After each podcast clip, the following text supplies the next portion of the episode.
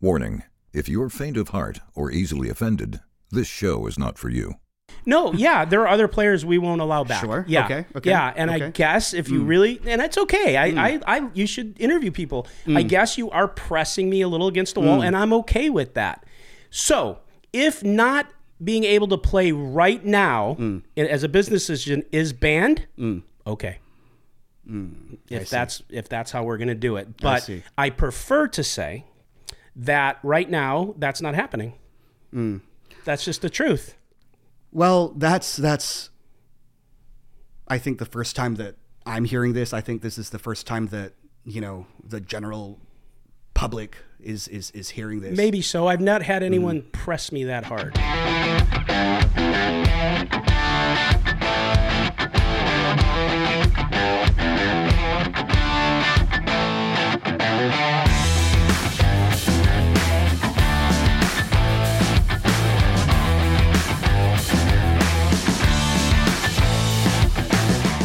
All right, welcome to the Nick Vertucci Show. I am Nick Vertucci, and I finally got the blank check. Blank check, Ben, you're here. I am. You made it. I did. I love it. All right. It's about a well, two-hour drive, yeah, but I yeah. made it, well, and I'm you know, really excited. I went outside and grabbed you, and you didn't look too bad. You got you were driven up here. You got out of a back seat. Yeah. You're a big pimp. I get it. Okay, so I'm sure you're all right. Uh, okay, well, let's get right into it. So uh, I've been trying to get you on this show for a while. But you're here now, and we'll start the show out this way. I actually had this later on, but we'll start out. You're here now. When we first met, we didn't really like each other. That's true. Isn't this true, right? That's true. You want to say why? Or you why don't pass? You tell me? Why didn't I like you? Yeah. Oh, and then you want to see how you could base uh-huh, your uh-huh, answer uh-huh, off of? Okay, uh-huh, all right, uh-huh. all right, all right, all right. Oh, God. I wanted I'll be you honest, though. I wanted you to go first. All right. But I'm going to... Okay. They love shit like this, so we're just going to do it. Okay. So I think it was because I didn't mind so much. So always people always ask me, why don't I play in the Friday game? Mm. Well, initially what happened was because I was playing in the Friday game. Um, but, you know, my style's a little bit snug. Uh, your style isn't. you... You like to play with a certain player, and because you're very, very valuable to the stream, your uh-huh. character is, and you are, uh, I bowed out, which I was okay with, because right. that's business. Right. But then you wanted to let everybody know on a couple streams that... That you're a nit? Yeah, that I'm a nit. Uh-huh, uh-huh. And that was and, before they started calling you Nitucci? That is, yes. And so that was my thing, and then I think a little bit of the diva stuff, but the diva stuff has grown on me. Like, you are the poker diva, and I wouldn't want you to change. But now you're up. What what yeah. what was it? But I will say this. I really like you now. Like, we got to know likewise, each other. We've likewise. been doing some business. Likewise. So, very much so. Yeah. Bad read on my part. It, it it It's quite interesting because from getting to know you, um, I've actually realized that we have a lot in common. Mm-hmm. And, and that was something that perhaps, you know, I wouldn't expect. Same. Uh, uh, at the beginning, mm-hmm. but you know, people surprise you, and yeah. these types of friendships, I think, are the best. I agree. They're really organically grown, and yeah, yeah it had some background to it of uh, what we mentioned. Yeah. And, uh, do you want to tell everyone? Was it because so, I was a nit? No, I mean, I mean, you so, thought I was a dick. So I think that you know when you play poker, I think that um, obviously, you know, there is this concept of, you know, wanting to be in a good game or wanting to have players, wanting to play with players who are good for the game. Sure. I mean, I think I'm good for the game, uh, you know, because I approach the game in a way that, you know, I, I like to have fun. I like to play a lot of hands. Yes. I like to put people to the test. You know, I'm competitive. I splash the chips around.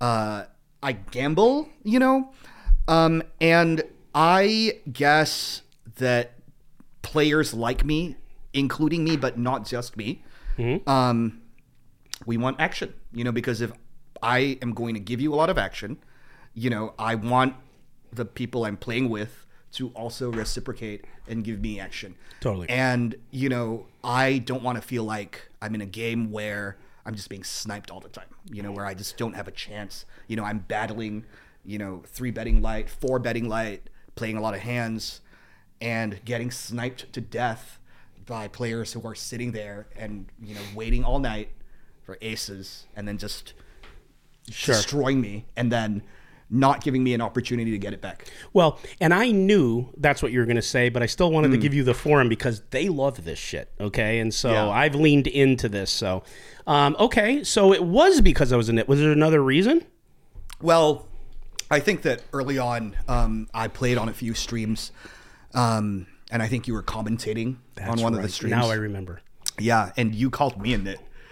You know, you, I you, did. You called. You, no, it was uh, it was the episode where um, me and Hans we played the biggest pot, aces um, and kings. That's uh, ace king, ace king and aces. Yeah. So yeah. I was I was up. I don't know, like three hundred thousand or two hundred thousand or something. That's right. And I won a very big pot. Um, and I remember that, you know, on that episode, there was a hand. So I was already up like two hundred thousand. And there was a hand that I played mm-hmm. where I had, I think it was the four deuce of diamonds or the four deuce of hearts. And I made a, a flush on the river and I was facing a pot-sized bet and I just called, you know, with, with a four-high flush yeah. and I didn't raise. Right, um, right. I think I think it was Alan Keating. I think he bet twenty-five thousand into yes. twenty-five thousand and I just called instead of making it, you know, seventy-five thousand or whatever.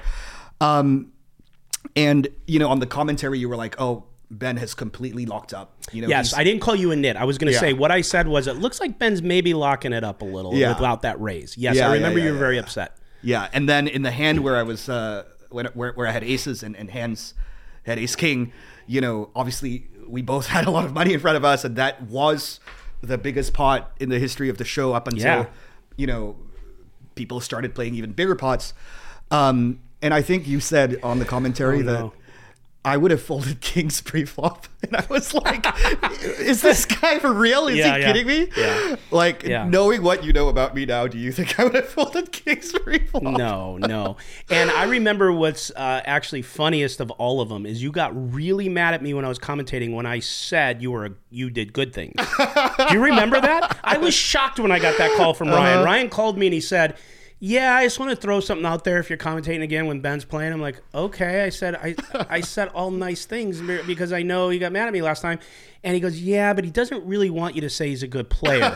And I'm like, how am I supposed to win here? If I say he's locking up, he's mad at me. If I say he's like a good player, he's mad at me. What do I do? And so yeah. honestly, when I was commentating for, with you for a while, I kind of didn't say anything. Yeah. Until the Ron blow up, and I laughed my ass off, which we'll get to later. Yeah. We'll get to later. All yeah. right. Fair enough. That's yeah. fair. Well, I'm glad yeah. we, we got that. They'll enjoy that.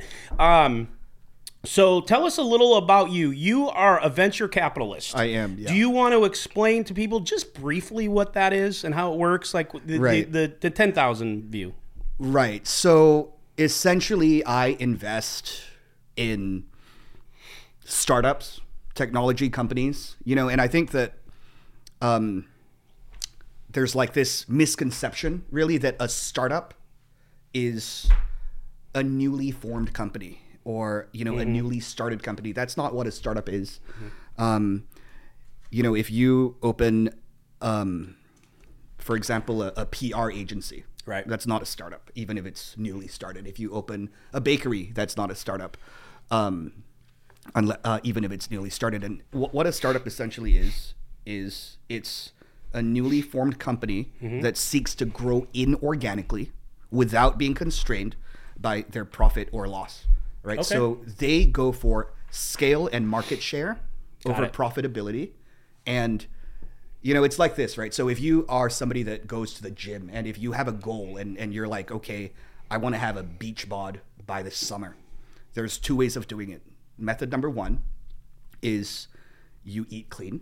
You diet, you work out, you know, you do all the right things six days a week and you really, really, really slog and you work hard and you, you know, put in all the effort and six months later you have a beach bod and, you know, congrats to you. That's awesome. Right. Um, the second way of doing it is to pump yourself full of steroids. Ah. And venture capital is basically financial steroids. It's an inorganic, artificial way to grow a company, and almost all of the large tech companies that you see today were funded by venture capital. They managed to go from nothing you know, to giant mega companies, you know, the likes of Uber, Airbnb, Google, mm-hmm. Apple, you know, household names, companies yeah. that everybody knows about. They all grew to the they size. They had that model. Exactly. They had yeah. that model. Um, and, and that's, in a nutshell, what, what venture capital is.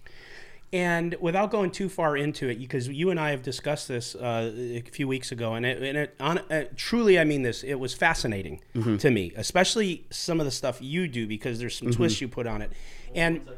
Uh, could you just bring, you can move my team too. Oh, okay, cool. Yeah. yeah. All right. Cool. All right. Ready? Mm-hmm. Mm-hmm. And so there was some twists on it. I'm not going to ask you to break all that down. I wouldn't ask you yeah. to do that. Um, but in a layman's terms, how does a guy like you, who you fund these projects yeah. or okay, how does a guy like you get Plus E V in a deal? Do they have to work? Do they have to fail, or both? Well, the math says that ninety-five percent of startups fail. Right. ninety-five. That's nineteen out of twenty. That's a lot. Yeah. You know, and um, if you think about it from an E V perspective, all that means is that the one in twenty in your portfolio that doesn't fail has to return you more than twenty x. If it oh, returns okay. you exactly twenty x, you're breaking even. Breaking even. E V-wise. Wow. Yeah, so you're on the yeah. come-ish, mm-hmm. mm-hmm. right? Mm-hmm. Oh, very interesting. Okay. And that's why, you know, most V Cs, if they make a decision to invest in an early company that's very risky, they actually seek one hundred x, two hundred x returns. Got it, because yeah. of the risk. Yeah. Yeah. And I think a lot of people will appreciate that, because I don't think a ton of people know that, and yeah. that, that is very interesting. But yeah. again, we went... like twenty layers deep into your yeah. model. So interesting. We'll leave it at that. But I I, I personally uh, was impressed. Mm-hmm. Um, you had mentioned to me that you believe there might be some either parallels or some lessons from poker. Oh, absolutely. To uh, that to being a V C or vice absolutely. versa. So how do, how do you want to break that down? Absolutely. I think, you know, when you think about poker, the first thing that you learn, you know, when you start to play Uh, a lot of poker is you realize that you have to have the long term in mind. You know, you realize that, first of all, you can't win every single hand, even if you get it in good all the time, right? Which you never do, because we're human and we all make mistakes. But even if you do, you are going to lose some of the time, right? right. That's what the math suggests, and that's the role that variance plays can't get in poker. It, yeah. yeah. Um, it's exactly the same in, in, in investing. It's exactly the same in business. Mm. And one thing that, you know, I used to say a lot, you know, to younger entrepreneurs who, or even, you know, poker players who used to approach me, and they used to, you know, ask me, how can I do what you do? You know, how can I sort of uh, diversify? How can I, you know, get out of poker? What I tell them is that the world of business is just like a poker game. Poker is almost a perfect microcosm for it, except that in the world of business, you're playing a poker game with one thousand streets of betting. Got it. And you're also playing with twenty million big blinds. Got it. Yeah. Yeah, and and I'm not saying this is what you said, but how I, in my head, all of a sudden it kind of clicked where, like, like you said, you don't always get in good, you're going to lose pots, you're going to lose hands, you know, same thing as poker. But the same thing with good poker players is when they win, they know how to maximize yeah. their wins. Yeah. And when they lose, they do everything they can to minimize their losses yeah. because there truly is a sixty forty, forty-five, uh, you know, there it's it's like sixty forty of a winning. People don't know that winning poker players are winning about sixty percent, I think. So if there's if there's some brainiac out there that, like, you know, hey, uh, Alan Kessler, if you're listening and you got your computer out and your calculator, I believe it's somewhere in the the the sphere of sixty forty where the winners, and that's and it could even be less. Yeah. And so that is a fine margin. So you have to capitalize, and, you know, you have to minimize. Yeah. For you to be, you know, a good player, and of course your bankroll and all that shit. But same yeah. concept, but same thing. You get bankrolls in business, like you got to have. Your I capital. mean, when you're talking about business, especially, you know, the world of startups and private businesses, right? Venture capital is a subset of private equity. And the difference really between private equity and public equity is that when a company is private, there is literally no established mechanism or objective mechanism to use to value the company. Mm-hmm. I mean, Nick, you're in real estate. Right, mm-hmm. you you built a career in real estate. Mm-hmm. You're a very successful real estate investor. So tell me this, right? If you owned a property and, you know, in your mind, that property was worth five million dollars. Right. And you go to the bank or you go to the appraiser mm-hmm. and you have them give you a written appraisal. Say you get three written appraisals and all three say that your property is worth five million dollars. Yeah. Okay. Next month, you want to liquidate, you want to put your property on the market and you list it. And the best offer you get is three million dollars. Your home's worth three million dollars. That's right. It's not worth it's what five million dollars. The market bears. Exactly. That's right. right. Correct. Now, in the world of private companies, um, there is even less of an independent objective mechanism because markets are opaque mm-hmm. and, and, and, you know, there is not much in the way of information transparency. So when you talk about how much a company is worth, um, it really depends on how much how much somebody wants to buy your company. And yes. if nobody wants to buy your company, then unfortunately your company isn't worth anything. That's right. Right? Yeah. Um, and I think this is something that, you know, once you really learn how to appreciate this and apply this, that's where you talk about maximization. Got it. Because the same company could be worth ten million dollars to one buyer, but it could be worth thirty-five million dollars to a different buyer. Is the strategy also knowing how to find the right buyers exactly. in your business? Yeah. Yes. I mean, obviously you said that, but I just yes. wanted to layman terms it. Yes. A question I have for you that just comes off the top of my head, and you don't have to answer it. You're you're under forty? Yeah. Okay. How does one so young, and maybe I don't, un- because I don't understand it, like these companies being funded that you or your company's funding, how does somebody come, like start, how did you start to be able to get into a position where you can start putting out that much money to take these risks? Because mm-hmm. either it's family money or you know how to raise money or you mm-hmm. have partnerships. That would be my first question. So mm-hmm. I'm asking it. So the answer, you know, is, um, so the question is, how do you, you know, attain so much success at a young age, right? How much? How do you attain so much success at a young age? Which, which that can be done because there's a lot of young people that have. It's, it's, yeah. it's how do you get into that type of business? Because in my head, which I know nothing about that yeah. business, I'm thinking, how does Ben put all that capital out to take these risks? Well, first so that's of all, my you question. Start young, and yeah. it's the same yeah. as in any other business. You sure. start young. I started my first business when I was nineteen, right, and. Uh, You know, when I was younger, when I was in my twenties, um, everybody assumed that I had family money. I left my family when I was twelve. I literally told my family that I was leaving. Um, I took an exam. Uh, I won two different scholarships, and I sent myself to boarding school. What country were you in? Uh, I was in the U S and, okay. and, and I, I decided. Were you born to, here? No, I was oh. I was born in Singapore, and okay. I decided to send myself so to boarding school in Singapore. At twelve, you did Singapore. This. Yes. How in the hell were you allowed to do that at twelve? Who opens the door and says, "All right, get the hell out of here, Ben"? Is that really where you live? In boarding school. Or, yeah. Yeah. Uh-huh. No kidding. What made you do that? You just knew at that time you wanted to get out and spread I, your wings, or what? I I always valued you know freedom and independence, and I've always valued self-determination and agency, I think, even at, at a very young age. And, and, and that's why, you know, when I was nineteen, um, I decided that, you know, I wanted to take that further and I wanted to start my own business. Mm. The, the first ever business that I started, I started with seven thousand dollars um, that I had saved up from doing all sorts of random, you know, summer jobs and things like that. Right. I started a housekeeping company. So with my seven thousand dollars, I purchased, I think, a used van. That was my first ever vehicle. And the van, I think, had four or five owners before me. It was so old and so rickety. It was, was like cool. a hunk of junk, you know, and I bought that van in order to be able to drive old cleaning ladies around to clean homes.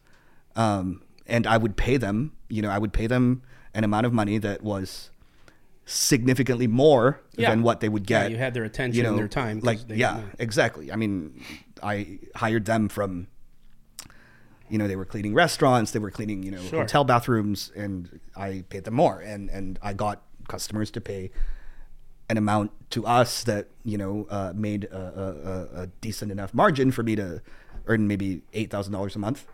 Right. Um, when I was nineteen. That's cool. Um, and uh, and then, you know, I just learned more about business, and I learned more about money and, and, and finances, and I just, you know, yeah, yeah, went through it all. Well, I'll tell you, uh, I wanted to say, man, we're really alike, because when I was sixteen, I got a van and moved out, but it was for chicks. So, so I mean, I just, and here's the other takeaway. The other takeaway is... Is that sexy though, a van? I mean, when you're sixteen, bro, uh-huh, you know what uh-huh, I mean? Now uh-huh. it might be like kind of... Why'd you have to buy a van? Kind of cringe. Well, because I was moving out. Uh-huh. I didn't want to be home. Uh-huh. I had a good family. I love my family, but I didn't want to be home like you. I was sixteen, not twelve. And I needed to sleep somewhere. Ah. So my van had a bed mm. and it had an oven where I could do a little like cooking or whatever. Right. And I used to go fishing and stuff, but yeah, I didn't have the same thing where I used it for business. So right. I, I can't compete with you. It so was more you were for, living the van life. I was. Way back when. Oh yeah. You know, way oh, before way it back. became a thing. It was awesome. Yeah. And, uh, but uh, I guess the takeaway is, if you want to be successful, get your ass out of the house at twelve and yeah. go start grinding. Because if you're at home at thirty, waiting for mom to make the meatloaf, you're yeah. a little behind, right? Okay. That's interesting, man. Very cool. And and you just have to, you know, make mistakes, learn from your mistakes very, very quickly. Yeah. Life will give you feedback. Of course. Absorb that feedback. Yeah. Take it on board. Don't be, you know, too egotistical. Don't be too proud. Don't be too stubborn. Just take that feedback. Take that information, because every single day, life gives us so much information. Mm-hmm. About how we can be successful. Yeah, and you know, Ben, I, I you know wrote a book about stuff like that. It's in there, and the two things I say is, one of the first things, and it's just very, this is very layman stuff, but one of the first things is is the fear of failure stops most people, and then sometimes the actual first or second failure stops people yeah. if they do take the chance. And I often told people when I was speaking and teaching is that, look, the people that you see that are very successful, I'm talking like, wow, if that could only be me. They, most of the time, have more failures than they do success, yeah. but success speaks for itself, and that's what yeah. you see after you attain it. Yeah. So that's a very good point. Mm. Okay, so um, anything else you want to say on that? No. Okay. Uh, how did you get into poker? How did I get into poker? Okay, so um, when I was in university, so I attended university in England. That's mm. also something that a lot of people are curious about. Um, I have a very, you know, generic international accent. Um, yes. I, I, I studied abroad in, in the U K. Um, and uh, just in case anyone's curious, I studied law. So I actually started my career as a corporate lawyer. Damn. Yeah, in, in big law, you know, mm. like in, in suits. Yeah. Like evil lawyers that, you know, yes. work for big companies and banks. That's what I was doing. Oh, okay. Yep. Um, and when I was poor... Um, in, in, in, in school, basically I was working, you know, three jobs, um, just to be able to pay rent. Um, and also I had my, my business, you know, that was making me, you know, however much money. Uh, I discovered poker because I just saw, you know, some of my friends, uh, uh, playing the game, and, and we would sit around in the pantry in our college dorm mm-hmm. playing for twenty dollars wow. or twenty pounds. You know, we were yeah. playing like twenty cent, forty cent just for fun. Or we were playing five pound sit and goes, you know, just, just for fun. You're playing sit and goes. Seriously. Yeah. Awesome. Yeah. Yeah. Tournaments. Um, and that was in the early to mid two thousands, right? Just after Chris Moneymaker and just before Black Friday. So that was a span of about six or seven years. When poker really, really, really, really, really blew up. Yeah. And I think that, you know, for a lot of your younger viewers, perhaps they don't have any lived experience of that phase in time. Um, but seriously, if you guys think that poker is big today, if only you knew what it was like in the in the mid two thousands. Yeah, and you know, a lot of people say that this is kind of the next poker boom that's happening yep. now. So we'll see yep. if it if it yep. reaches those heights that it was at back yep. then, because it went crazy. Back then, it was so it, it because I think in, in Europe, you know, the the regulations were a lot more liberal than mm-hmm. in, in North America. And back then in, in London, you know, if you got on a public bus, if you got into a taxi, everywhere you would see ads for poker sites, gambling sites, sports books. It was everywhere. You couldn't walk one city block without seeing a poker related. Is that right? Yes. I remember right at that time that you're mentioning the two thousand era. Uh, and I've said this before on the podcast, you know, I was just playing ten, twenty, twenty, forty, no limit at the time. And I was at the Commerce, and mm. I could remember the ten twenty game being eight, nine tables deep. Yeah. Must moves. And that was right with the Moneymaker stuff, right around that time. Yeah. I forget the exact year. And it was just crazy. Now you go in there and you're lucky to get one, one game table. Or a game exactly. and a half. Exactly. Yeah, isn't it something? Exactly. So, you know, I'm I'm hoping that all this stuff we're doing and, excuse me, other streams and other things, I'm, you know, and a lot of stuff that's happening, I'm hoping this thing really cranks up because, uh, you know, we're in it now. So let's mm-hmm. let's get this boom going. So mm-hmm. uh, I don't know if people know, but you used to play a lot in Macau prior that's to coming right. to the L A scene. How was that, and how is it different than L A poker? So when I was playing poker in, in London, um, I was playing, you know, with my friends, you know, twenty cent, forty cent.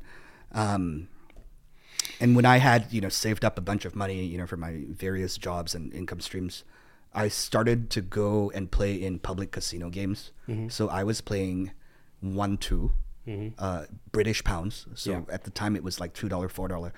Um, and, you know, the buy-in was between one hundred to three hundred, right? And I was a break-even player. I was, like, winning a couple hundred some nights and losing a couple hundred some nights.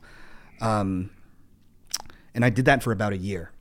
And then the following summer, um, I was just traveling around, you know, during the, the school holidays. Um, and I spent some time in Hong Kong because I was seeing some friends. And Hong Kong and Macau are separated by... Well, now they're separated by a bridge, but back then it was a ferry. You took a ferry. It was an hour-long ferry ferry ride. It was very cheap. You know, it departed every fifteen, thirty minutes. Um, and so I, I went to Macau because I wanted to see if they had poker there. And unbelievably, you know, um, on my first visit to Macau, I had learned that No Limit Texas Hold'em had just been introduced six months prior. Oh, wow. Right. So I sat down. Um, I was playing in my first ever poker game in Macau. I sat down at a table. I think it was the equivalent of three dollars, six dollars U S. Bought in for two hundred big blinds. That was the maximum. Um, I sat down, and very first hand that I get dealt cards, I look down and I see I have pocket eights. So I have two eights. I make a raise. I think I raised like five big blinds, you know, like thirty bucks. I get a call. Comes ace, eight, three, rainbow. Okay, no draws. Um, I'm sitting two hundred big blinds deep. And when I see that flop, I have one opponent who called pre-flop. I just, I just, just jammed. I just wow. went all in right for there. Like twelve hundred into sixty dollars. And I get snap called. Wow. Would you care to guess what my opponent had? Well, I'm thinking aces. Nope. Ace king? Nope. No, I don't know. He had king nine offsuit. What was going I, on? He I just, will always remember that. He just didn't know what to do, and he just said, "I'll call with my king high." Yeah. Wow, what a lucky spot! I, I, I don't even think in. I don't even think he knew that he had king high. Okay, so he didn't know what he was doing. Is the point? Mm-hmm. He was just there clicking buttons. Yeah. And put the twelve. Yeah. Twelve bones in. Yeah. So you remember, is that what got you addicted to the game? Yeah. You know, I would sit there in, in, in, in that game. Yeah. Um, is that why you play with Alan Keating now? No, Alan Keating is a phenomenally, phenomenally sharp player. He's an That's excellent player. Joke. Oh my God, you don't want to. Alan, you know, I'm joking. All right. But he has. He, that's why I play with Ludacris now. Oh, that, there you go. There yeah. you go. That's the that's the guy that would do it. Go on, go on. No, I, I would literally be sitting there at a table, you know, with quads on the button, last to act, and have four people go all in before me, and I would have quads, and yeah. I would be like, what's going on well, here? Well, to your point, before you finish that, to your point, that's what was happening even back here in L A. You get in these ten twenties, twenty forties, five tens, whatever it was, and nobody knew what they were yeah. doing.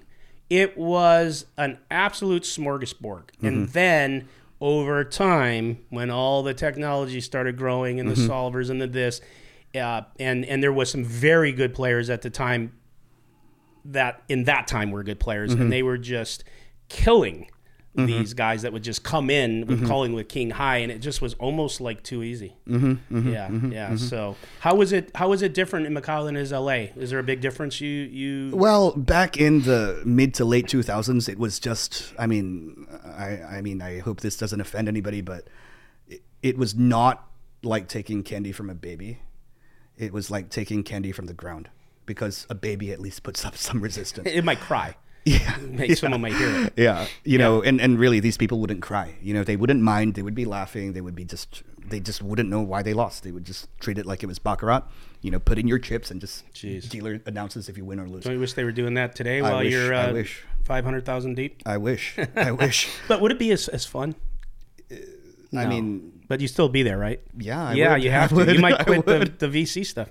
I would. Um, so, I mean, I, I was just really, really lucky yeah. because um, I was there at the start. You know, there were some other uh, uh, players, you know, that that had discovered Macau, you know, from Europe, from Australia, from the U S, and uh, I still remember some of them. I'm not in touch with any of them today, but I still remember that there were people that went there with five thousand dollars, and that was their net worth, and in two years they they became millionaires. Yes. Yeah. Um seriously. Sick. Yeah. And uh you know, they were living it up. They they had very nice apartments, uh you know, like head to toe in designer.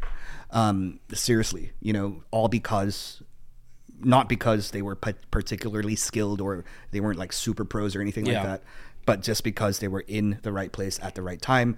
Um you know, and and and that that really is mm-hmm.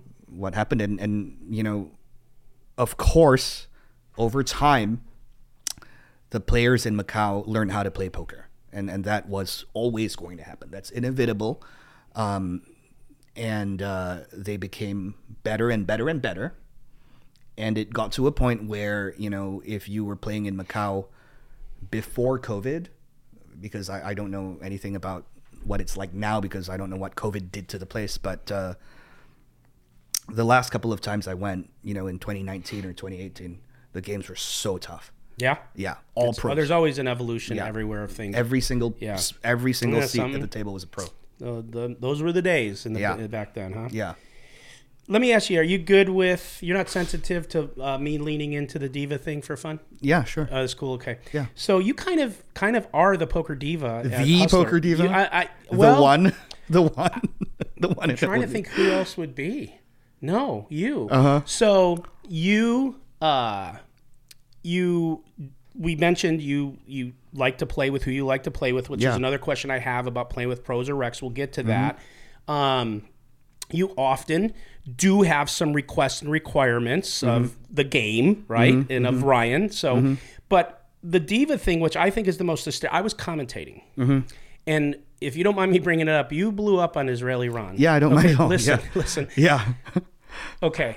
The reason why that was funny to me, although I felt a little bad for Ron at the time, uh, but I couldn't I couldn't help it, is because over the years, Ron is known mm. for constantly showing his hand to everybody. And during your hand, talking about his hand, mumbling it. If you go to the flop, he'll tell you if you have jacks that he had a jack. I mean, it's constant. And I've had so many people go, you know, kind of crazy. Like they're trying to hold it in. So when you lost your shit, yeah, it just brought years of just funniness to me. And I literally, I think I fell off my chair. I was co-commentating. And I'm like, oh my God, this is liquid gold. So tell me why you did it. What was your mind frame? Uh, what were your thoughts on it? And do you regret it? Wow. Okay. All right. I mean, well, I mean, you kind of did this with the Poker Bunny too. And we're going to get to that. Yeah. All right. Well, well, first of all, first of all, um, you know, for better or worse, uh, that kind of thing, that that incident, you know, became a, a very viral meme. And, and yeah, you became a meme. Right. It's it's been over a year and people still talk to me about it all the time. Um, and, and that's fine. You know, I, I don't have any regrets. I mean, I just own it. I don't think that I reacted in the best possible way. I mean, I apologized to Ron very quickly after that.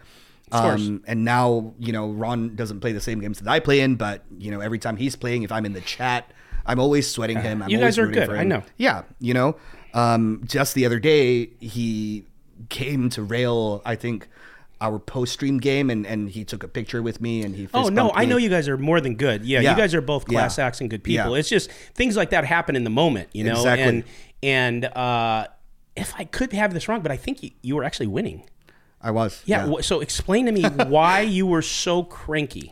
All right, so approximately fifteen minutes prior to that incident, okay, there was the Poker Bunny incident. That's right. Right, and I mean, I don't know if you at this point, you know, want to air, you know, a, a rerun of that hand. Yeah, but, air, but just talk mm-hmm. about it, because that's what yeah. we're doing here, talking. But essentially in that hand, I felt like I was angled. Yeah. I, I, I felt like I was being angled, and with the benefit of hindsight, you know, it's been over a year, I still feel that I was angled. You do? I do. Okay. Now, I'm not thinking that, you know, I, I, I don't think that Poker Bunny is a cheater. I don't think she's a bad person. Yeah. You know, I don't think that... What was the exact angle? Like, what, what part was it? Like, yeah, just so, in layman's terms. So what had happened we'll, was... We'll, I'll find the clip. Uh, we'll find the clip mm-hmm. and I'll we'll insert it. Okay. And the one with Ron. I mean, it's got to, they both got to be in. Yeah. So so what had happened was um, it was a three bet pot. You know, she three bet me pre flop. I called in position and it was ten six seven. I had a I had a ten in my hand. I yeah. had king ten. Um, she checks. You know, and I'm thinking six seven ten is is a very advantageous flop to me, because she three bet and she has a very tight image. Um, yeah. So I'm betting my king ten, you know, and yeah. she then um, fiddles around with her chips a bit, and you know, her chips weren't stacked in vertical stacks; they were like all over the table. Yes, they were. They were stew. And then, and then she just says all in, and even before I had a chance to process that, um, she holds her head in her hands. And she says, oh, my God, I can't believe I just did that. You know, but wait, wait, I guess I can't take it back because I'm all in. Yeah, yeah, it's binding. I, I'm all in. So you felt because, and she had what? She had six, seven. Yeah, so she had two pair. Yeah. So you felt this is the angle. I mean, she you, was trying to get all my you chips. You were trying to get all your chips because yeah. she was like, oh, I made a mistake going mm-hmm. all in. I don't have that strong of a hand. May, now maybe Ben will in, call. And the sizing was an overbet. So when she went all in, it yeah. was for an overbet sizing mm-hmm. that from her perspective... Yeah. You know, I wouldn't necessarily call off light in that spot. Yes. Right? Mm-hmm. Um, did that make you call? Uh, no. You know, honestly, what I was thinking was I'm probably beat. I'm going to call anyway because I'm going to martingale your ass. What does that mean? It means that I'm just going to keep calling you all night long. Eventually, I'm going to bust you. Got because it. I'm, I'm, I'm going to rebuy infinite times. Right. And... even if you win, I mean, the equities are probably seventy-five twenty-five, right? You know, and at some point, I mean, the math says I'm supposed to win one in four times. And eventually, if I keep getting it against you, I'm going to win. Got it. Once. All I need to do is win once. Right, right, right. Mm. Got it. Okay, fair yeah. enough. And so an hour later. Mm-hmm. No, fifteen, twenty minutes. fifteen, twenty minutes. Yeah. Go. So fifteen, twenty minutes later, you know, Poker Bunny had left the table and she was walking around and, and, and oh, right after that hand against me, she, you know, played another hand and she got stacked pretty quickly after that. Okay. Um, so she had left the table and I think that she was going around looking for chips um, because prior to leaving the table, she was like, can, any, can anyone do crypto? And, okay. and uh, no one responded. So she was walking around the casino floor mm-hmm. looking, you know, for chips, and we didn't know if her seat was, was empty or not. Um, and at this point, you know, we're just playing, and Ron starts commenting about the Poker Bunny incident. And, and he, I mean, this was not something that was picked up on camera because I think the commentator was talking over us. Um, but Ron, you know, uh, for about five consecutive minutes was trying to, so was trying to tell to me. me that, that it was not an angle, that, you know, she was just an innocent little, little girl who, who, you know, kind of got caught up in the heat of the moment yeah. and just, you know, melted down, you know, and, and I, um, so I was tilted obviously by the incident itself. Yes. Yes. Secondly, I was, you know, trying to be polite to Ron. Every time he told me, I don't think it was an angle, I was like, okay, okay, okay. Thank you. Okay. Okay. Okay. You know, I was just, right. You just wanted to I go like, away, and you play. wanted yeah, to yeah, like yeah, yeah. marinate and let it be in yeah, your rear view yeah, mirror. Yeah, I was still processing it. Right. you know, and he needed a minute. All I wanted to do was just play and move on, right? Yeah. Um, I mean, she wasn't even at the table anymore. Um, but he was going on and on and on, and, and he was in my ear a lot. He was right next to me, and I was like, okay, Ron, okay, Ron, it's fine, it's fine. Don't worry about it. Let's move on. Let's just play. Let's oh, just play. Shit, that's so funny. Um, and, you know, then he started showing me his cards because I think that, you know, I think what he was trying to do there, I've never spoken to him about this, but I think what he was trying to do there was, hey, you know, don't be tilted. You know, I'm going to oh. be nice to you and show you that I oh, had you I beat. see. Yeah. And, and, and, the, and to be fair, Ron has a heart of gold. So I yeah, believe, I believe yeah, that. Yeah, yeah. Yeah. I mean, he was like yeah. taking pity There's, on me. It was me the almost. wrong timing. Yeah. Yeah. Yeah. He was, he was being charitable almost, you know, and, and, yeah. In that moment, I was like, okay, I had enough. Enough is enough, yeah. right? Like, yeah. And I, I don't. Um, I, let, let's let's get this straight. I, I'm not especially proud of of of my reaction. Okay, and I, uh, it was certainly not my finest moment, you know. And I, for a long time, I wished that I hadn't done it. Yeah. You know, because I'm somebody that doesn't like to lose control of myself. And, and when I, you know, um, lose control like that, you know, it's bad. It reflects poorly on me. And I understand that, uh, it, it gives people a certain impression of me. Um, and it, it, it portrays me as, uh, it, it portrays me in a way that, you know, I feel that does not reflect my best self. Yeah, right? But we're all human, yeah. but I'll tell you what, yeah. as a, uh, poker stream owner mm. and content mm. person who loves content. We I want to thank it's you from the T V. Bottom of my heart of course. for that moment. Of course. It's it was gold, you guys, bro. You guys put it at the beginning of the thirty minute intro countdown for months. Oh yeah. That thing was yeah. absolute gold. I'll yeah. tell you what we're going to do right now. We're going to go to both of those hands. Yeah. Right now, let's take a look at them. Mm-hmm. No, no, you're lucky that you have a fish on your right. Got you fifteen oh, money on that board, you know? Did I give you? No, I didn't. It can come to fish. Yeah, yeah. Every, everybody else at this table would have been smart enough to fold. Did you have a queen? Mm-mm. Oh. See? Ace. Ace. Ace. See? Okay. Ace without even a spade. I'm going to call the queen. Without even a spade. But maybe not the ace. I reloaded. You see? I just reloaded. Oh. Extra money. You made extra money. I called him with a flush. I'm still thinking about the ace ten. I shouldn't fold. I would win like ten K if I don't fold. Yeah, but you're being results oriented. I'm bad. What if what if another card comes on the river? Then are you happy with your fold or not? That's what matters. I still win, I think. Ben raises in late position. Poker Bunny has a suited connector. She's going to re-raise. I didn't know the hand you're talking about. Would you make the same decision? No, no, no. He said I, I should call. Oh. Yeah. And but I'm a loose player. I'm just she gets a beautiful flop. Bottom two against top pair, good kicker. Her opponent just added one hundred thousand dollars because he was tilting. I anticipate Poker Bunny getting a double up here. Not aggressive. I'm a loose player. Not aggressive. There's a difference. It sounds pretty good. You think somebody had a bigger raise? You got a flush board. I call down. Who? Tony. Three back. That means nothing with Tony. Well, that's what I just said with my hand. We don't give out secrets. Okay, did you see so the Andrew? Purple. Purple figure. I think he has uh, experience. Just trying to get all the money in. All in. Yeah, five, six, six, um, wait. That's it? I think I thought huh? that, yeah, I mean, I have to be all in now. Like, this isn't an angle or something. I don't know. What? How much is it?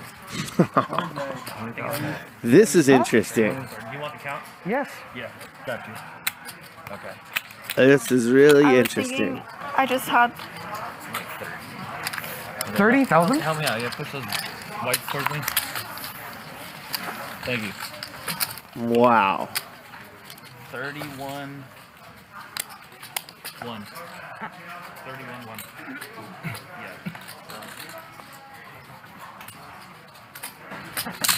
Yeah. One time. One time. Unbelievable. Run it one time. Correct. I was waiting for these guys. Yeah. Is Poker Bunny gonna get the double up? Looks like it.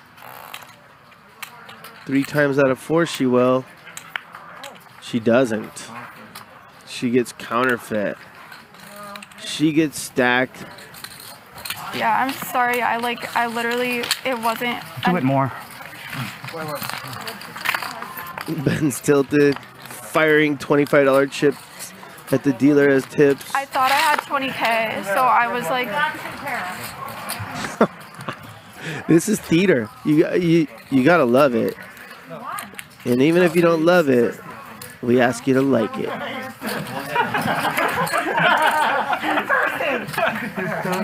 He was steamed up. He's still steamed up. He feels like something weird happened there, and it was close. Did you misplace them? Or did you get the wrong amount or something? I thought I had like twenty K. Oh, and then you have one. But they don't care. They will call you. Five? You raised five hundred twenty. Yeah, like thirty percent more. She said twenty. fifty percent more. He said, for me, actually started like. But he, he didn't call until after rectified.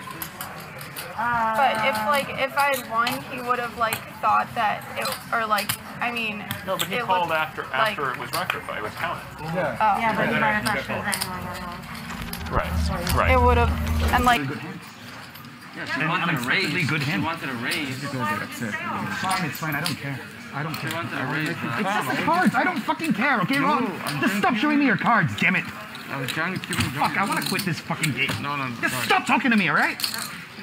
I don't want to see your fucking cards. You play your hand. I don't care if you're betting, if you have it or you're bluffing. I don't care, all right? Just play normally. You don't have to, like, show me that you, you have the, the fucking pair. Jesus Christ. Struggling to find an all-in-one platform for the latest poker news and thrilling poker stories? Only Poker has got you covered. The platform is packed with exciting poker news, discussions, and games that you won't be able to resist. Share your thoughts with friends on the hottest poker topics in our circle. Discover the best poker games anytime, anywhere, and secure your seat at the table. Find all your poker needs in one place.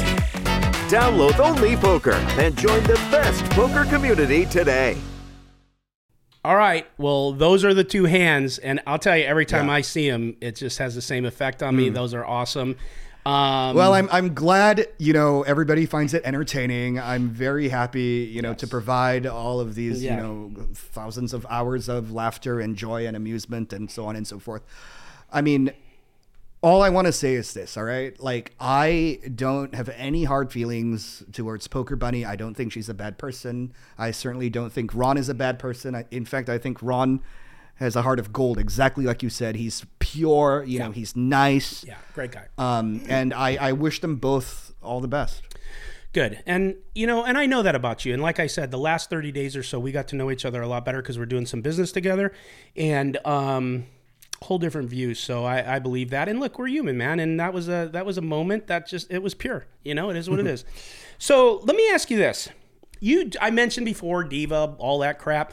You do like a certain formula of game. You already mentioned that when we talked about yeah. us.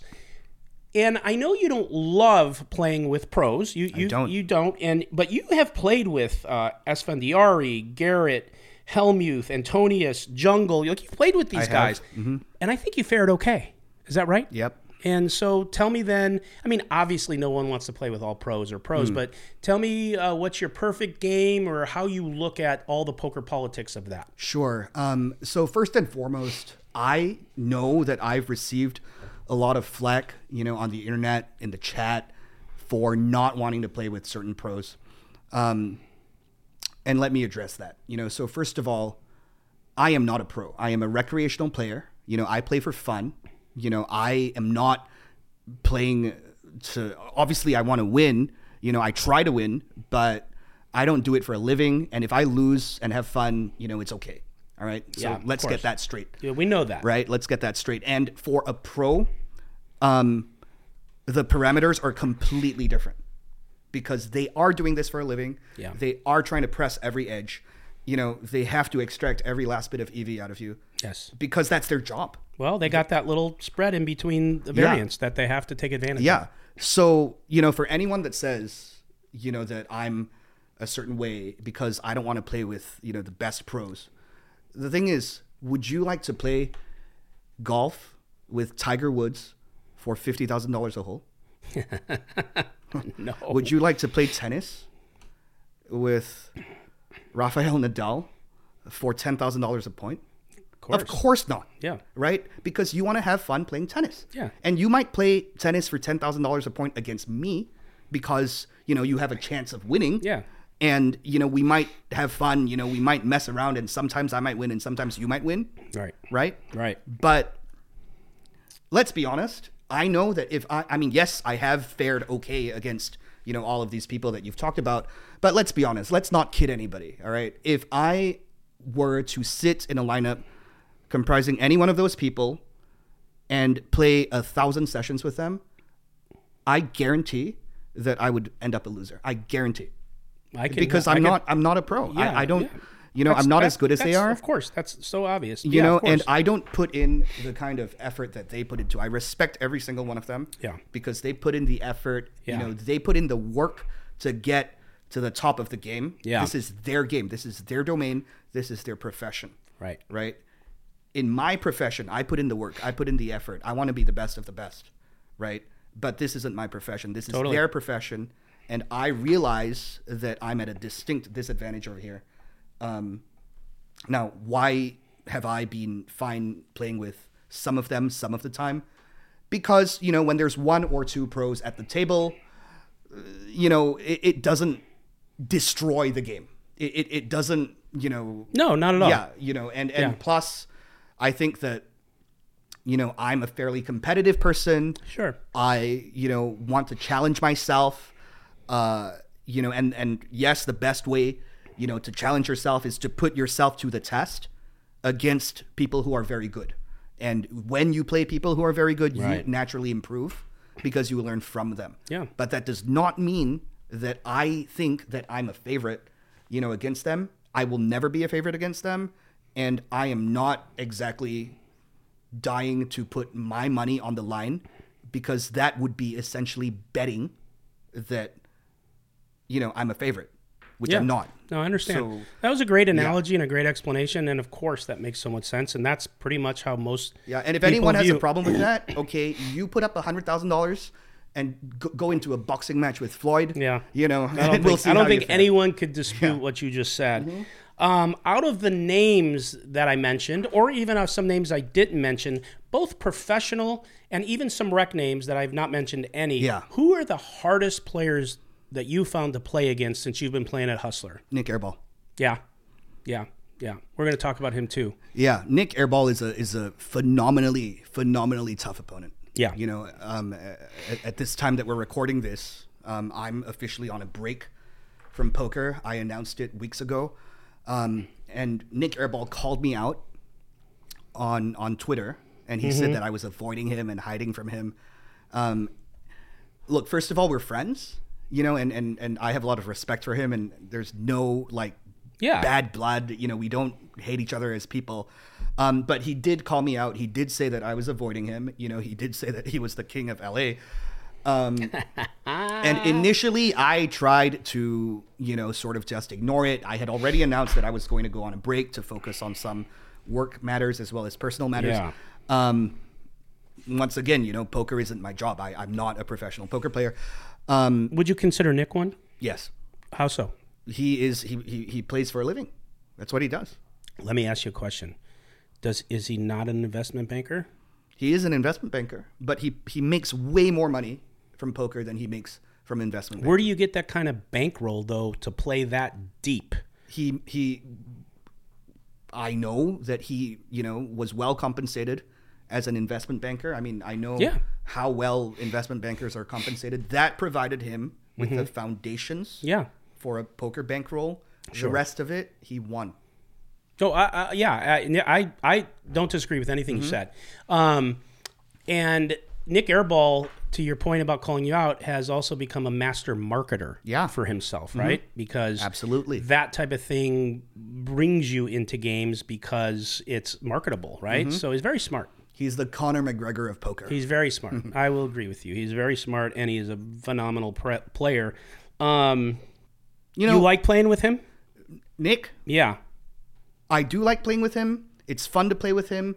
He puts me to the test every single time. Yeah. You know, um, and I did play a heads-up match with him a couple weeks ago. I want to talk about that. Yeah, we were playing very high stakes, three hundred, six hundred with like four hundred thousand dollars in chips. Um, and I, I beat him in, in, in the heads-up match. But I wouldn't make a habit of playing him heads-up. Right. You know, I got lucky. Um, we caught the very yeah. tail end of that hand because yeah. it wasn't streamed. It was after a stream. Yeah. And Ryan Feldman was at the table when it was going down, and yeah. he only recorded the end of it. And basically, you had threes, Nick had kings, mm. the flop came at king, top no, set. No? It was... Uh, turn? So the, the the flop was three, three, three, three, queen. The oh, turn that's was right. a five, turn, and yeah. the river was a king. I don't remember it that way, but you would know because yeah. you're the one who won that big pot. So I thought it, you binked the three on the river. No. So it, this is how it went, right? Okay. We were playing heads up. He raises, single raised. I call. Mm-hmm. Um, I think the raise was one thousand or fifteen hundred. I call. It comes three three queen. I check. He bets small, like one thousand. I call. The turn is a five. I check. He bets like three thousand, and I call. And on the river, the king comes. Mm. I check. He bets five thousand into ten thousand. So he binks the kings full, and you have quads threes. Yes. And, and it's it's heads up. And it's him and I, you know, with all of the background and all of the circumstantial factors and all of the meta game, you know. Um, and also, in the six hours prior to that uh, heads-up match, he was phenomenally disciplined. He was pot controlling against me in every single hand. I went back and I and I and I watched the footage. I, I rewatched the stream. He, I was. Opening in the cutoff or the button with ace king. He was calling in the blinds with ace queen. No three bet, just call. Mm. He was so disciplined, and I was trying to needle him. I was trying to get him to play more hands. Mm-hmm. He wouldn't budge. Okay, so that was the background. Yeah, and the lead up to that hand. Wow. Um, we had been playing six and a half hours, and I I, I flop quads in in in, in a heads up match, and I think, you know what, like this is I'm not going to get paid. Right. There's no way I'm going to get paid. I mean, I have quads. What can he have? So on the river, he bets five thousand into ten thousand. I make it fifty thousand. And he goes to his chips, his stack, and he counts out two stacks of chocolates. two hundred thousand. And he puts fifty on top of that and slides it out. Quarter of a million. Yeah. So at this point, I go, did you just raise two hundred thousand more? And he goes, yes. So I'm like, okay, I'm all in. And he snap calls and shows me the king's full, and I just show him the quads. And and and he's, you know what? For once in his life, yeah, he was quiet. He was quiet. And yeah. how I know that too is because when Ryan was taping the very end of that, I saw his face. It yeah. looked like he saw a ghost. Yeah, yeah, it looked like he saw a ghost. Yeah, I mean, look, right? Let's be I honest. I wonder if I could get that clip from Ryan and put that, insert that. So if yeah. I can. It's going in. Oh, I'll give it to you. Right. You got it? Yeah. Okay, I'm inserting it. So you'll see that right after this. We get done talking yeah. about this. All right.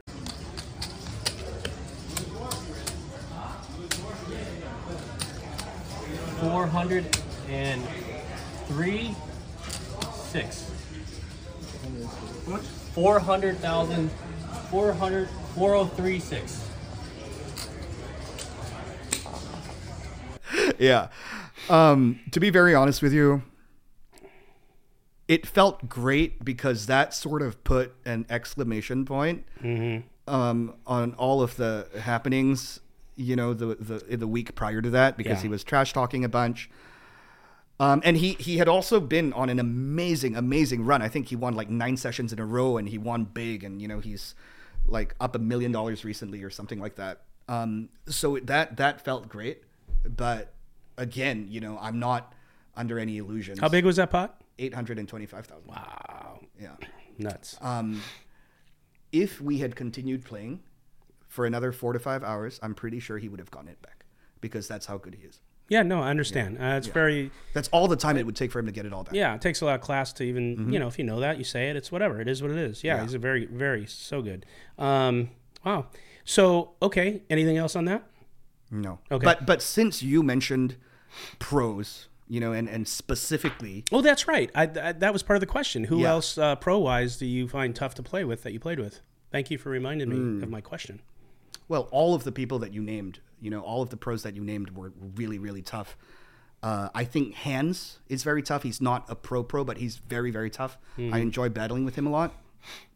Um, Garrett obviously was tough. You know, he was very much, you know, the golden boy. He was the protagonist of the show. And, and he, prior to his extended break, uh, he was uh, he was he was really, really tough to play against. And, you know, speaking of him, mm-hmm. you know, how long is his extended break going to be? Is he ever going to come back? Now, as far as Garrett's intentions, I have no idea. I've not spoken with him. Okay. Well, he seems to think that he's coming back. What? Well, tell me how. On Twitter, he he he. he oh, said, yeah. when he said I'd take a seat. Ben, are you asking me would I would we give him a seat? What's no, I'm, the question? I'm asking you if he's coming back. What's what's your uh, position I, I, on him coming back? Oh, my position's different than if he's mm. coming back. Uh, me, well, it's kind of not different, but okay. So to to do both, mm. I don't know if he has intentions of coming back or has spoken. I don't think he's spoken with Ryan, so we have not spoken with him. All right. So he made a tweet. Sure. That I know. Yeah. If you're asking me directly, will he be in that million dollar game and will he be back? No. Oh, so he's banned? No, I don't want to use the word banned for now. Uh, we're, that's just not going to happen. We made a business decision for now that um, that's not happening.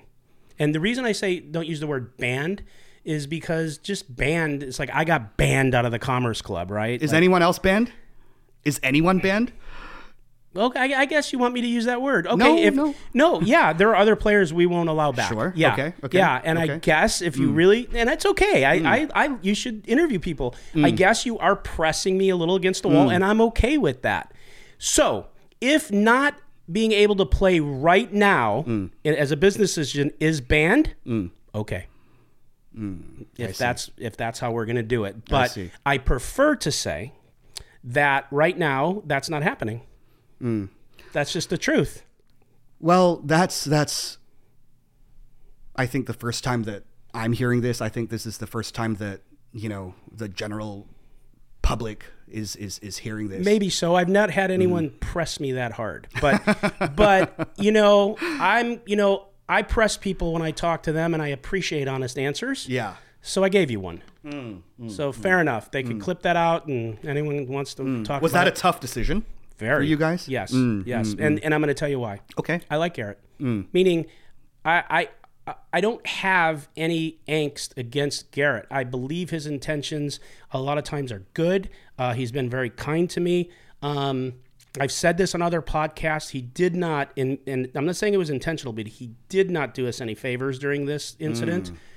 Mm. Um, what I mean by that is, like, I could see, I said this in the moment, having that thought process and digging in.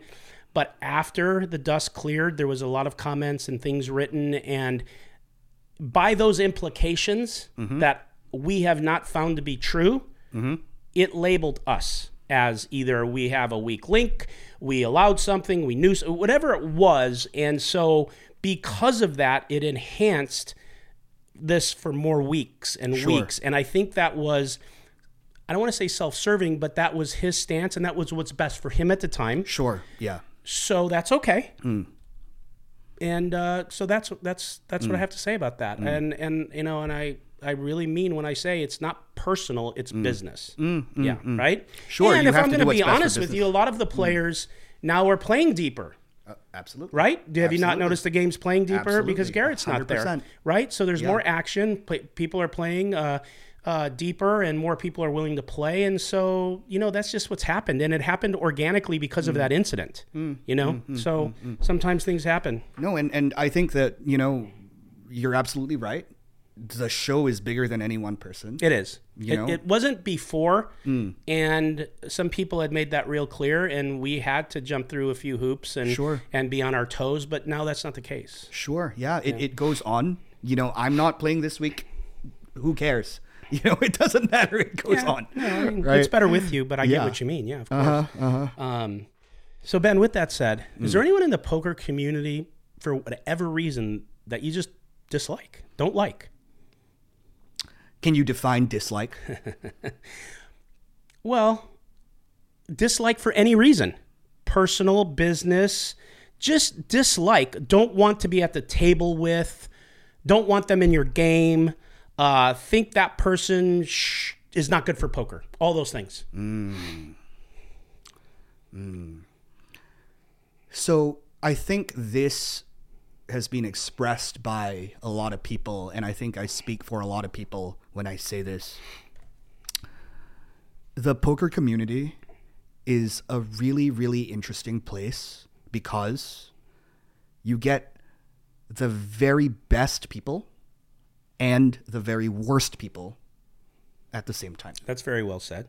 Um, you know, it is because of poker that I've had the opportunity to meet some awesome, awesome people and forge incredible friendships, you know, that I think will last a very, very long time. Mm-hmm. Um, I think that the poker lifestyle is so unique that, you know, when you sit down across the felt from somebody for the first time and you talk to them about, you know, a hand you played or a, a beat you took, automatically, you know, a bond begins to form.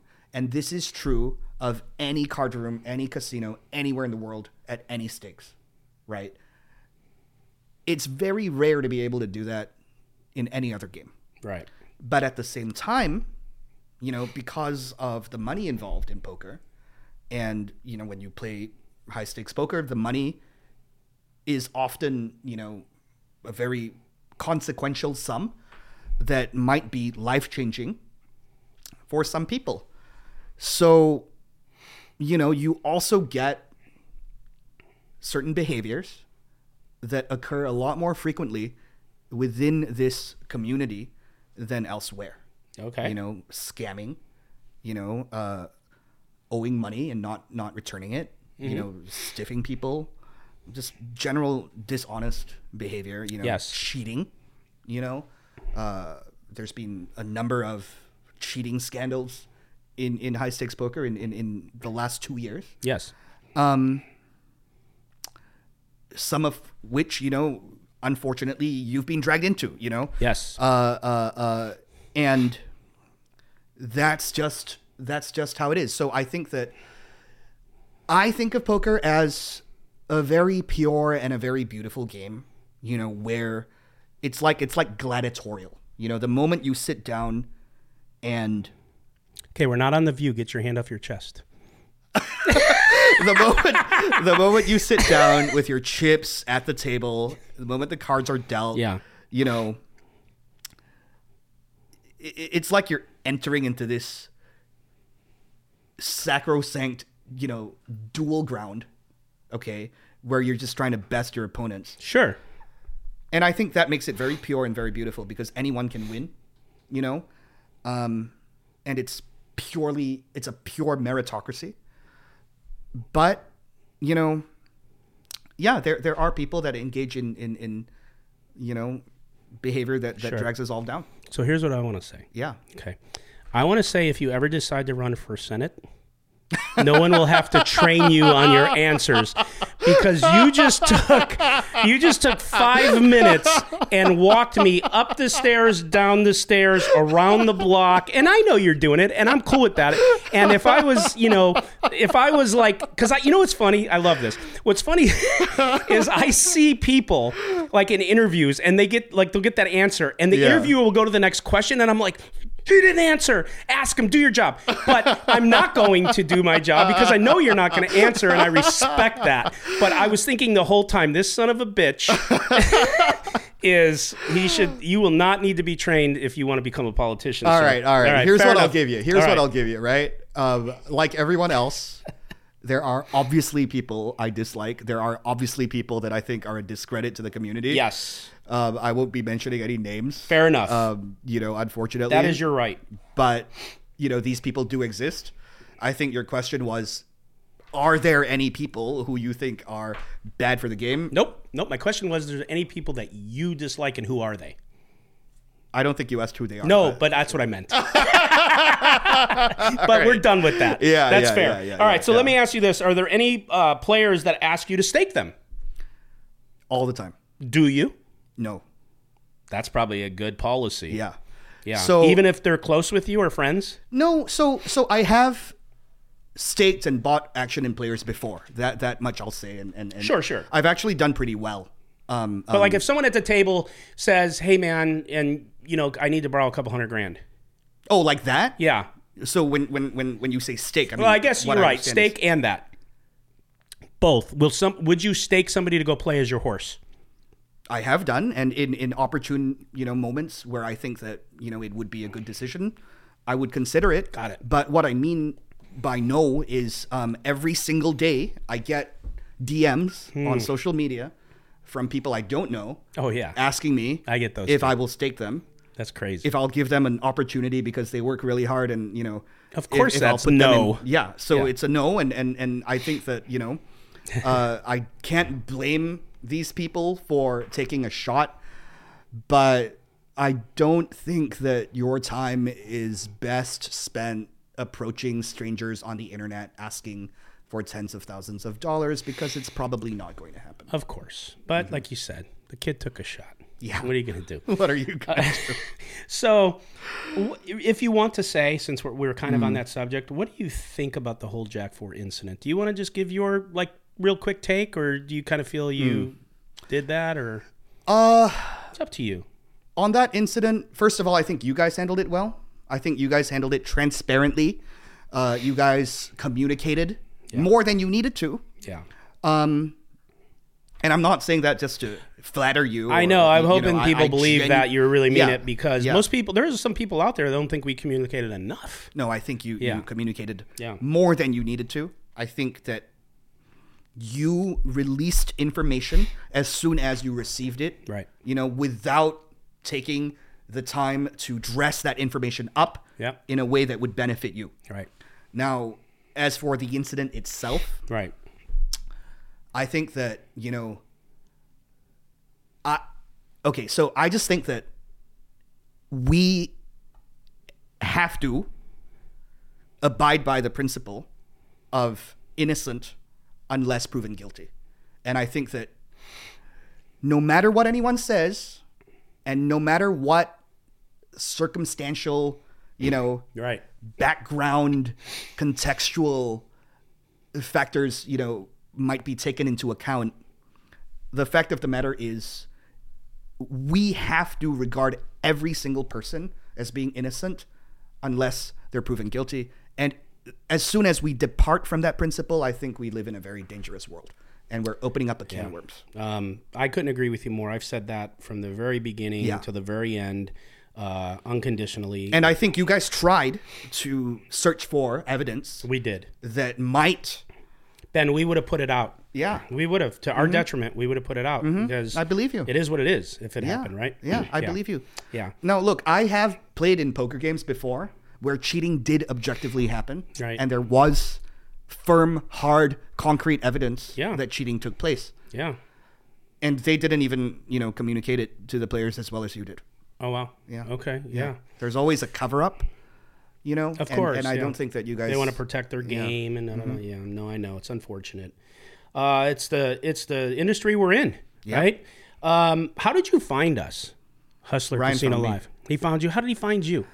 He found me, I think, because I was playing in some private poker games um, back in twenty nineteen or twenty twenty. Oh, and uh, you know, I had played with him a bunch. Uh, okay, at the the other casino, yeah, the one that. Uh, you can say names. It's okay. The one that Ryan doesn't like. Uh, I don't know who he doesn't like. The bike. Yeah, okay. Um, I, don't, I don't know. Yeah, I, I, I played in a bunch of games with him. Um, Over there. He he knew about me. He knew I was an action player. Yeah. I think uh, he thought, you know, I was going to be great for the show. Do you like of, to be known as a whale? Yeah. You do? Of course I do. Yeah. I mean, look, at the end of the day, you want to be... You see, poker is a very interesting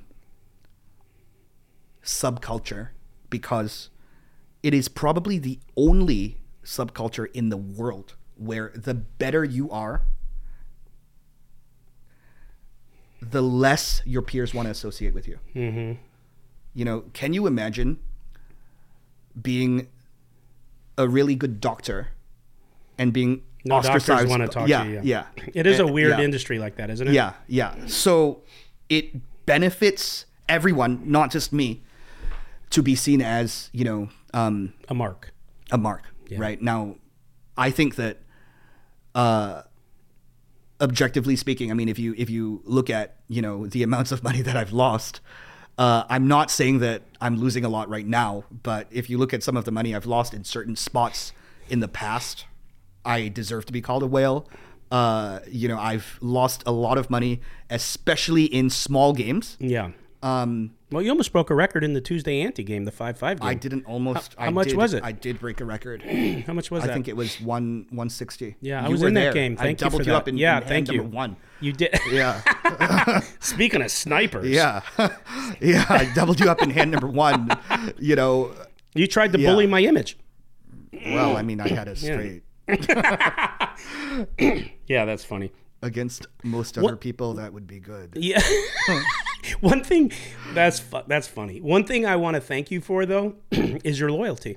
You've mm-hmm. been really loyal to us. You mentioned the other place, this place, but, you know, not all the players are, you know, they're it's free country. You go where you want, you do what you yeah. want, but you have been extremely loyal to us, so we want to thank you for that. Like, no bullshit. Cause yeah, I think, I think you guys are loyal to us. I think you guys, you know, treat us with respect. I think that you guys are fair in your dealings with us. I think you guys are transparent. You guys are communicative.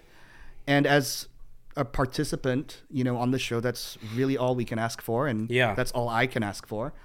Um, and, and so I, I give loyalty where it's due. And, and I think that, you know, um, I, I, I want to say thank you for the opportunity to be such a big sure. part of your show. It's our pleasure, man. Um, thank you. So, something you're known for, and you might, you're probably going to need to explain mm. these two words, okay? Mm. Um, you're a big advocate for social mobility, mm. okay? Mm. Mm. And you probably are going to have to explain what that is and why it resonates with you. Sure.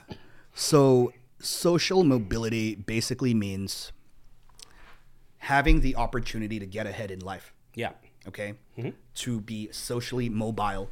Right. Meaning to improve your social status and your place in society um, at various points in your life. Now, I don't know if you realize this, but social mobility in the United States right now is at an all-time historical low. Okay, let me give you some statistics. Mm-hmm. Did you know that in America today, if you were born after nineteen ninety, that's the majority of our viewer demographic, if you are white, born middle class, and have a college degree, so you have to have all three. If you have all three, then you have a twenty-five percent chance of owning one home in your lifetime. Yeah. One. So even if you were born middle class, you are facing an existential struggle to just remain in the middle class. Well, I'm going to go ahead. And, uh... So I care a lot about that because yeah. I am. So my, my grandparents were refugees, not immigrants, but refugees. Um, they were fleeing a civil war. And if social mobility didn't exist at the time, there is no freaking way, you know, I would have even been able to receive an education. Yeah. Never mind, you know, do what I do. Right. Um, I just think that if one works hard and if one has ambition and talent, that they should be able to get ahead, you know? And I'm not saying that we should be giving handouts to everyone who just complain about life being unequal, because life is unequal, but people should at least have a shot at getting ahead if they try, if they are hardworking, if they're talented, if they're resourceful and ambitious. The trouble is, and I think a lot of people don't realize this, that if you're a young person today, it almost doesn't matter how hard you work. I get it. You know, it almost doesn't matter how talented you are. A lot of the people that work for me are far more intelligent than me, mm-hmm. far more hardworking than me, and they can't really get ahead either. And I'm, you know, trying to get ahead. I'm, I'm trying to help them get ahead. Yeah. But, you know, every single time I, I, I uh, uh, interview, you know, for a for a job vacancy, and I have to say no to twenty-five people, um, even though they're highly qualified. Yeah. Um, it, it just pains me. It, yeah. it truly does. Yeah. Well, you know, I'll say this, uh, and I'll do it on a cursory level and not get too far into the weeds, but, you know, my, my oldest daughter is born in ninety-eight and then the mm. rest after that. And I have such a fear for them in this economy, in this yeah. world that they live in for so many reasons, social reasons, but economic reasons mostly. Um, and it's just the way it is. And like, there's, you could probably speak on this way better than I could, but the way that our economy has been structured with the Fed, it has been structured so you cannot get ahead. Mm. To the point of yeah. how you mean it, right? Mm. Like mm. we're paying, we're paying, we're the money they're printing, we're paying interest on it, the the the taxes we're paying, and just the way things are structured. And like, you know, I've often said, you know, people, like one of my daughters has a degree from Biola. Mm. Doesn't mean anything. Mm, doesn't mean and God anything. Bless her for getting mm, it. She's mm, great. Mm. But it means nothing. Doesn't move There's the needle a billion people that have the same degree, and there's not an amount of jobs, and the kind of job you can get for it pays nothing. Exactly. And, you know, back twenty, thirty years ago, that was different. Exactly. Right? Mm-hmm. So to that point, which are a million other factors. twenty, thirty years ago, if you worked hard, you got ahead. You can make it. Mm-hmm. You can get ahead. You would own a home. Yep. You get your home paid off. And this yep. is at like a minimum. Yep. Right? And, um... you know, but man, I could talk on this for a long time. This mm-hmm. is one of the things that really gets me and, mm-hmm. and interests me, and I study. But with that said, and I do believe that some people should have help. I do believe that some people should uh, have assistance. But I also believe that too much of that, like we've uh, been accustomed to doing, hurts. Yes. Hurts one's ability to be successful, right? Yes, I agree. So, and you know, I might take some heat for that from... or whoever's, you know, but that's just that's just mathematically the yeah, truth. It is, yeah. So, like, yeah. I, I, I arrive at the same conclusion as you do through a different process, so... Correct. It, yeah, it we just took a different correct. road, right? Yes. Yeah, yes, of course. Yes, yeah, yes. well, yeah. Yes. So, um, okay. Uh, what's your net worth? I thought I'd sneak that in on you.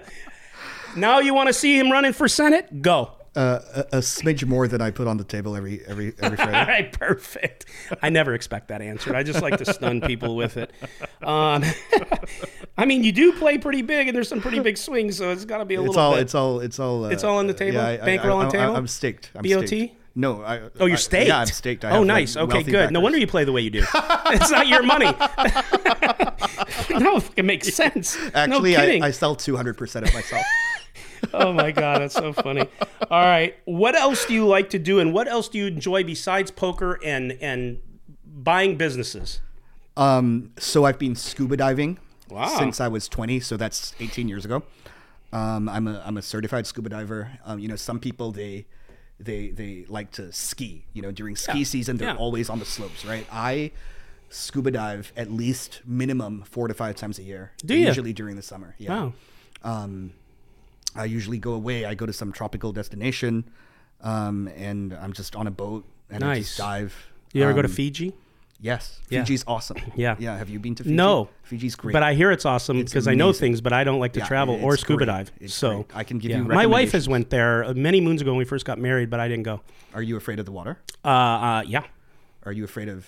like sea creatures? I just sharks. don't want to be in water. Yeah. I was going to uh, ask you the next question is like, have you ran into any sharks that didn't like you?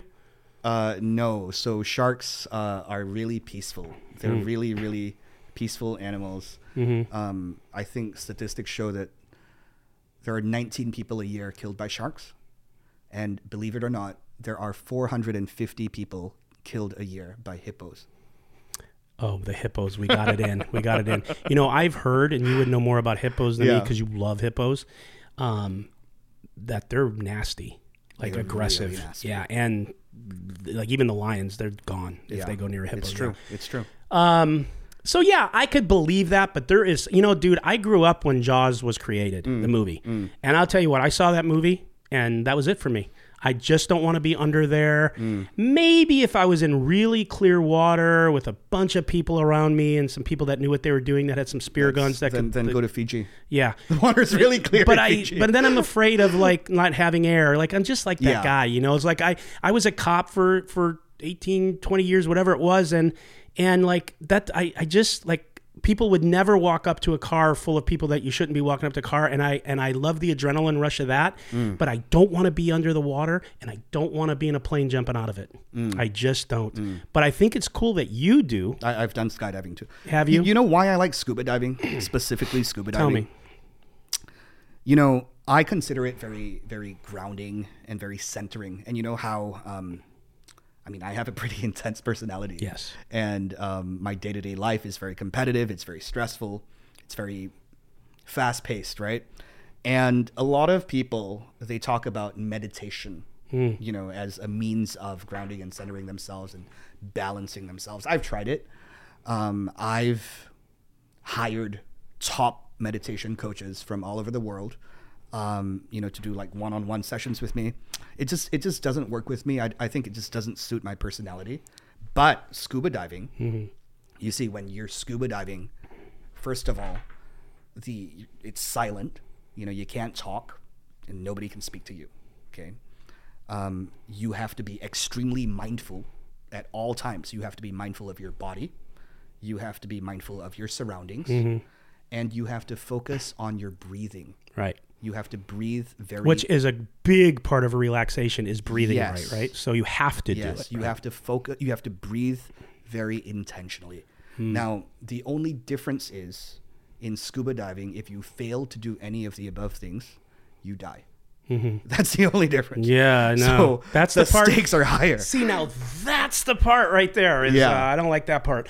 You know, you asked me a couple hours ago... Um, Uh, if I was trained in N L P, and yes. I was. Yeah. And one of the parts in N L P that they try to train you on is how to meditate. Yeah. I couldn't I do see. it. Uh-huh. I'm like you. Uh-huh. I couldn't do it. I didn't know how to do it. I couldn't get my brain to do that. It made no sense to me. I can listen to all the chanting and all the bullshit and the bells and everything else, and I couldn't get there. Mm. But I will say, if you don't have time for scuba diving, have you ever tried a cigar and a scotch? Yes, I have. Works. It yeah, works. Yeah, and you yeah, won't drown. Yeah, yeah, it's true. You won't so, drown. So you won't, I'm just throwing drown. that out there as a yep. second choice. I mean, sure. Okay. Yeah. All right. uh, last couple questions. Yeah. Do you have any, I'm just going to do them together, any poker or life goals that you want to accomplish before you're not here anymore? Is there anything that Ben wants to do, be known for, get done, or accomplish mm. in any level? Mm. So, first of all, I would like to visit one hundred countries mm. by the time I'm gone.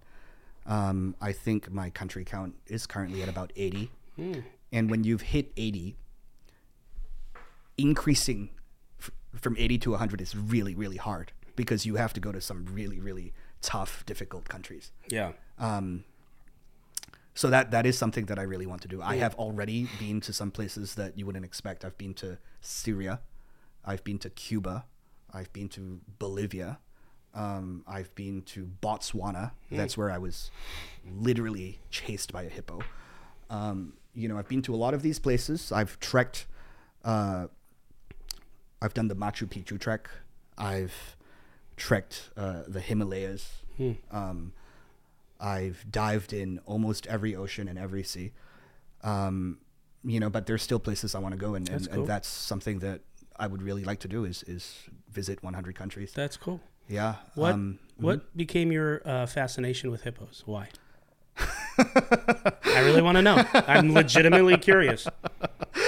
So, I I mean, I, I don't even know exactly where it started, but it has a lot to do with the fact that they're uh, the most dangerous land animal, hmm. right? They kill four hundred fifty people every year. And you know what the craziest thing is? They're vegetarian. No kidding. They just yeah. kill for sport. No, they territory. Kill, they kill because they're mad. What do they get they, mad at? They just they, they kill. So most people who die from hippo attacks, it's because they're on a boat and they're like cruising along on a river and they disturb a sleeping hippo. And it gets pissed off that it, you it woke it up. It gets pissed off. Wow. And it just goes. And that's it. Yeah. So it's anger. They don't even eat you. They, they don't, don't even eat it's you. It's just anger. Yeah. They snap.